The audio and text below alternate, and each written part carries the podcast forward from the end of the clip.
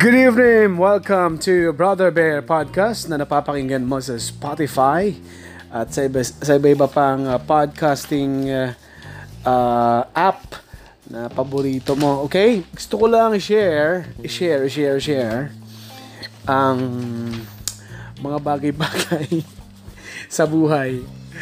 Okay, ngayon ay um... Okay, ngayon kasi ay uh, nag-discuss kami ng isa ng dalawang topic sa program na inupuan ko uh, ngayong gabi, and that is amicable settlement. Alam niyo ba yung amicable settlement? Mm, maganda pala yung batas na yun. O maganda pala yung uh, ano na yun. Um, um, maganda pala yung ginagawa na yun. Na kapag, uh, according kay Attorney Nilo, dun sa... I mean, uh, according sa kanya, nung nag-guest sa program, nung tinanong ko siya kung ano ba ang amicable settlement, yung pala yung ano, para wag na kayong magdemandahan, mag- mag-settle na kayo. Ganun lang yun. Uh, para wag na kayong magkasuhan, magka-demandahan pa, pwede ninyo nang pag-usapan sa barangay, sa harap ni barangay captain o kaya ng abogado, para wag na magkasuhan. Kasi alam nyo, kung, kung halimbawa, ut- ano lang naman, utang lang naman, kakasuhan ka pa ng staffa o kaya kakasuhan mo yung staffa yung isa, magkakaano pa, magkaka magka maaabala kayo, no? Para wag nang magano mag dumami pa ng dumami ang mga trabaho sa korte, magsettle na kayo. So ang ganda-ganda noon, na para halimbawa uh, merong ano merong ano ba example ni Attorney Nilo doon, yun utang milyon, sabihin na natin milyon ang utang. Pero kung makapagsisettle kayo, para wag na magkasuhan at wag na maabala ang bawat isa, kasi lahat tayo may trabaho, lahat tayo may pinagkakaabalahan, no? Lahat tayo merong uh, obligasyon, para wag na maabala ng mga hearing, hearing, hearing, meeting sa abogado, bayad sa abogado, naku, mas magastos, magsettle na kayo. Yung buong interview ko kay Attorney Nilo at uh, kasama ko doon si Miss Jackie Aquino, mapapanood nyo yun sa Facebook Live, sa U N T V Radio La Verdad, at na-share ko rin yun sa Brother Bear Live F B page. At doon naman sa medical topic, well, we discussed about prostate cancer, yung misconceptions about prostate cancer. Marami sinasabi doon si, si Doc Joseph Lee, na galing Russia, na amoy Russian. Amoy Russian niya, galing siya sa Russia eh. Nine days siya doon, kaya relax na relax pagdating dito, may jet lag pa, pumunta sa ano, sa guesting.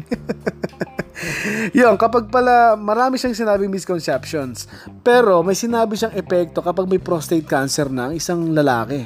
Eh, wala namang prostate ang babae, no? Kaya lalaki lang. Kaya pag may prostate cancer na, halimbawa, may kailangang operasyong gawin, kung tama ang naalala ko, eh pwedeng maapektuhan ang sex drive ng uh, lalaki. Kaya lalaki, tayo, mag-ingat tayo na huwag tayo magkaroon ng prostate cancer. Kasi sigurado kung uh, active ka, halimbawa, sa iyong sex life, may asawa ka, uh, to kaya eh, uh, gusto mong magkaanak, no? Eh, nagkaroon ka ng prostate cancer, delikado ang sex drive, pwedeng mabawasan, pwedeng magka, may mga may mga sinabi pang epekto sa iyong uh, buhay may asawa dun sa lalaki. Baka baka mamaya maging magresulta pa sa hindi mo na mapagpagkakawala ng gana pagdating sa pakikipagtalik sa asawa. So maaari ay may pa-check up mo agad or maingatan ang sarili mo. Marami siyang diniscuss doon sa program. Pwede mong mapakinggan ulit yun sa Facebook Live replay. Live na replay, di ba? Matindi, no? Tama. Live. Facebook, Facebook Live replay. Uh, doon sa, na-share, na-share ko naman sa, face, sa Facebook page ko na Brother Bear Live. Yun ay ikonsulta mo. Okay?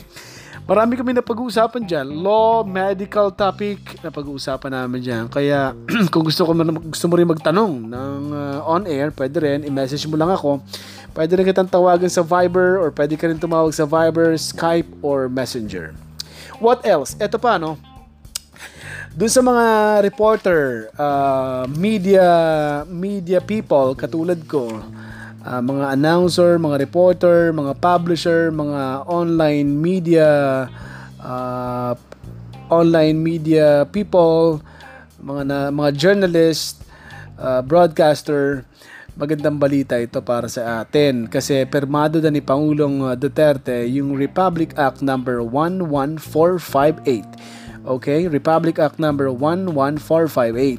Inaamyendahan ito yung yung uh, alam nating Soto law, yung Soto law na nag-exempt ito sa mga publisher, editors and reporters na ihayag o ipaalam ang source ng kanilang impormasyon sa inilathalang balita. Di ba? Ang galing nun? Uh, okay yun. Para sa akin, okay yun eh. Layo nitong palawigin ang pagbibigay ng proteksyon sa mga source ng balita o public information at sakop na nito ang mga journalist, of course, uh, sa broadcast and online media. Yun, dapat iba, isali talaga yung online media. Lalo na ngayon, ang daming lumalabas ngayon ng mga online media. Yung iba lang kasi, may mga, ano talaga, may fake news, no? Yun ang matindi rin kinakabakan ng mga totoong nagbabalita tulad namin sa Radyo La Verdad na nag, nagbabalita ng tapat. Eh, makikita mo, ang daming fake news. Kaya wag, alam nyo, kapag nakita nyo, ito uh, tip ko lang sa inyo. Ito isa sa mga paalala ko lang. Kapag ang Facebook page, eh, nakita mo yung pangalan, hindi maayos yung spelling, di mo kilala, di man lang under or nasa umbrella ng isang network or kilalang network, wag mong paniwalaan agad yun. Maaari ang possibility ninety percent or one hundred percent may fake news dyan. Tapos may nakita ka pang website, kung ano-ano mga news-news website, di ba? Mahirap yun. Uh, kaya kapag nakabasa kayo dyan, tingnan nyo muna, check nyo rin kung nilalabas ba sa mainstream media.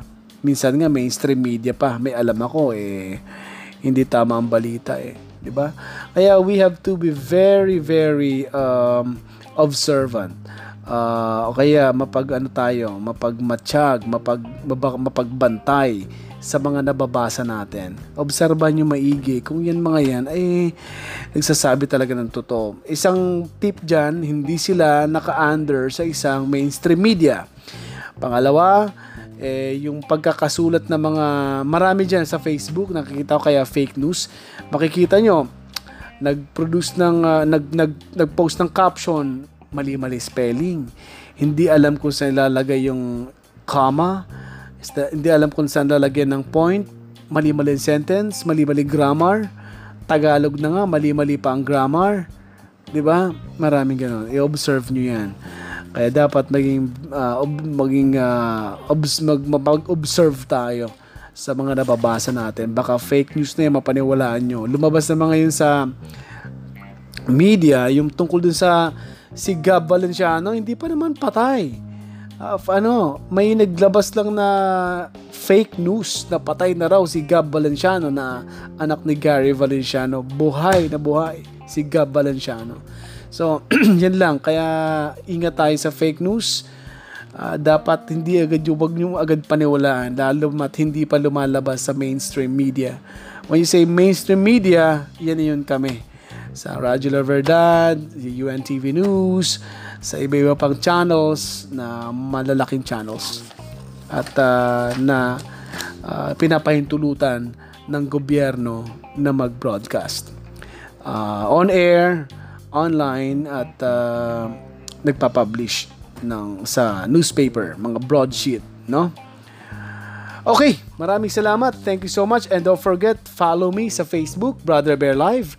Sa Instagram, Brother Bear Live. At of course, may mga vlogs din ako. Kasi pag may time, gumagawa ako ng vlog na i-upload ko naman sa YouTube channel ko. And that is Bro Bear Vlogs. Okay? Thank you so much. Goodbye, everybody.